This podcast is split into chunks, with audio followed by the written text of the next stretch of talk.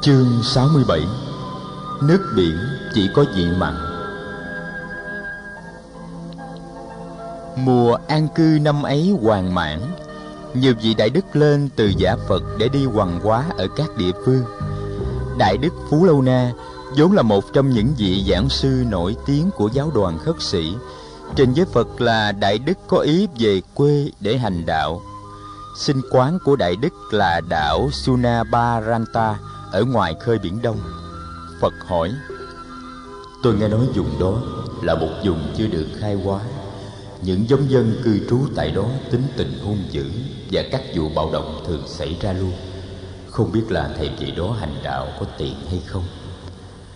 Đại Đức Phú Lâu Na bạch Lại Phật, chính vì họ chưa được khai hóa cho nên chúng ta phải tới để giúp họ Chính vì họ hung dữ và bạo động, cho nên chúng ta phải đem đạo từ bi và phép hành xử bất bạo động đến. Con nghĩ là con có thể thành công ở đó được. Phú Lâu Na, nếu thầy đang thuyết pháp mà họ cứ tới la ó và chửi mắng vào mặt thầy, thì thầy tính sao? Lại Phật, con nghĩ la ó và chửi mắng cũng chưa lấy gì làm dữ lắm. Họ cũng còn chưa luyện đá và đồ dơ vào con nhưng nếu họ luyện đá và đồ dơ vào thầy lại phật. Luyện đá và đồ dơ cũng chưa lấy gì làm dữ lắm. Họ cũng còn chưa lấy gậy đánh vào con. Nhưng nếu lỡ họ lấy gậy đánh vào thầy đại đức phú lâu na cười. À, lại phật như vậy họ cũng còn hiền lắm. Họ vẫn chưa giết con. Nhưng lỡ họ giết thầy điều này không xảy ra đâu. Bạch thế tôn mà dù nó có xảy ra đi nữa thì chết vì đạo lý từ bi và bất bạo động vẫn còn là một cái chết có ý nghĩa, có thể giáo dục người ta được. Lạy phật, người ta sống trên đời ai cũng phải có một lần chết. Nếu cần chết vì lý tưởng từ bi và bất bạo động, con sẽ không từ nan. Phật khen, hay lắm, phú lâu na. Thầy có dư sức đi hành hóa tại xứ suna baranta tôi hỏi để các thầy khác cũng được nghe mà thôi. Chứ riêng tôi tôi không nghi ngờ gì về khả năng và lập trường bất bạo động của thầy hết.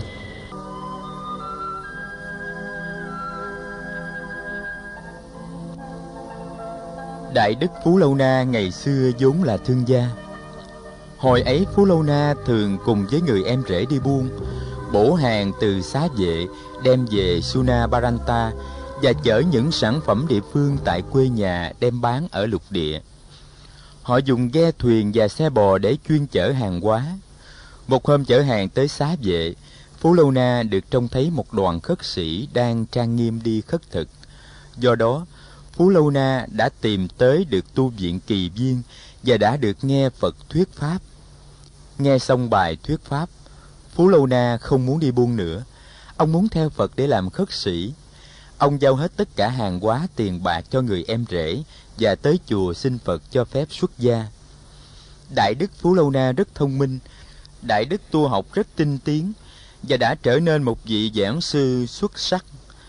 Đại đức đã từng đi hành hóa nhiều nơi trong các dương quốc Câu Tác La và Ma Kiệt Đà.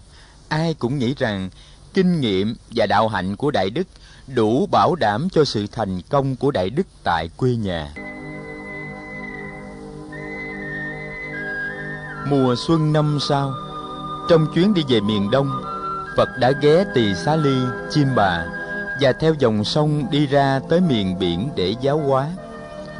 Phật và các vị khất sĩ đã có những dịp đang ngồi rất lâu trên bờ biển.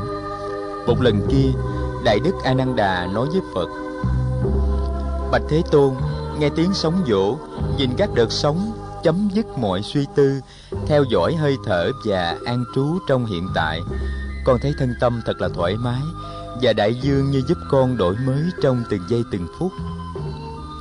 Phật gật đầu. Có một hôm nọ đứng nói chuyện với ngư dân ven biển. Đại đức a nan đà hỏi các ngư dân này nghĩ gì về biển cả. Một người đàn ông cao lớn, nước da sạm nắng, dáng người rất đẹp, nói với thầy. Biển có những đặc tính rất lớn và tôi yêu biển vì những đặc tính ấy. Đặc tính thứ nhất là biển có những bãi cát thoai thoải đưa ta đi từ từ xuống nước, khiến cho việc thả thuyền và kéo lưới trở nên rất dễ dàng. đặc điểm thứ hai là biển luôn luôn ở tại chỗ. Biển không bao giờ dời chỗ. Mình muốn ra biển thì mình biết hướng nào mà tìm đi.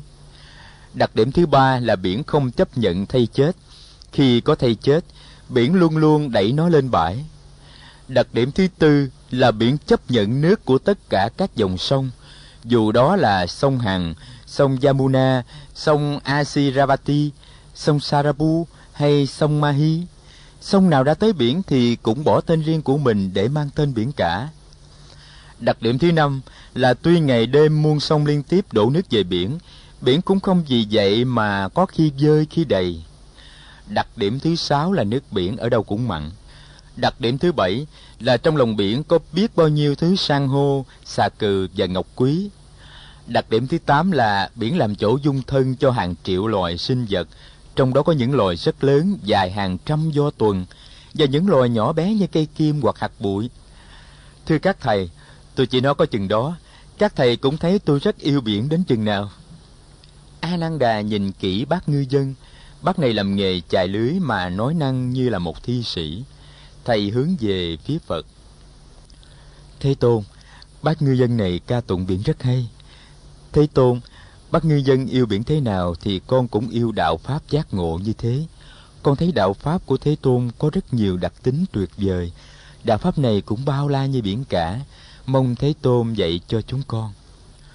Phật mỉm cười, người đưa tay chỉ gần đá. Chúng ta hãy tới ngồi trên những tảng đá kia tôi sẽ nói cho các vị nghe về những đặc tính của đạo pháp giác ngộ.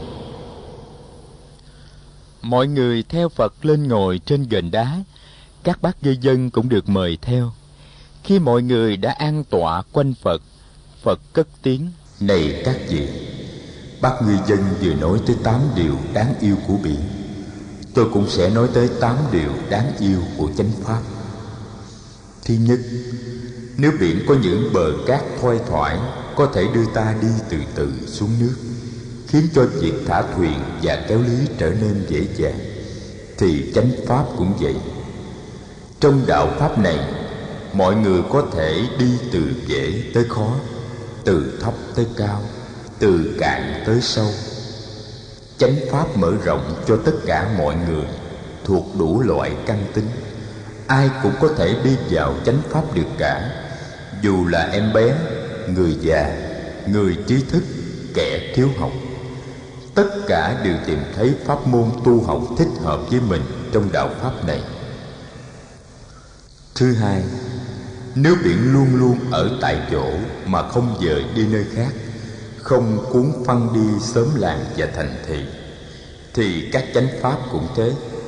Những nguyên tắc của chánh pháp luôn luôn không thay đổi và giới luật của người thọ trì chánh pháp đã được quy định rõ ràng.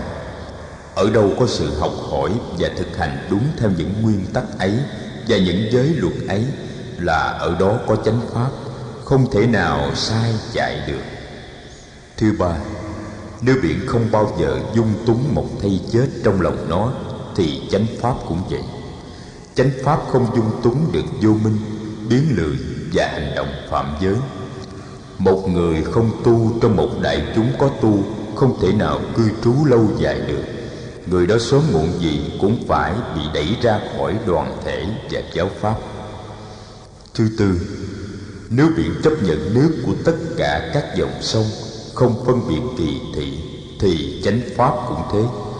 Từ giai cấp nào trong bốn giai cấp xã hội, người ta cũng được đón tiếp một cách bình đẳng vào trong đạo pháp này cũng như khi nước các dòng sông chảy ra biển, chúng bỏ lại sau lưng mình tên của dòng sông và bắt đầu lấy tên biển cả.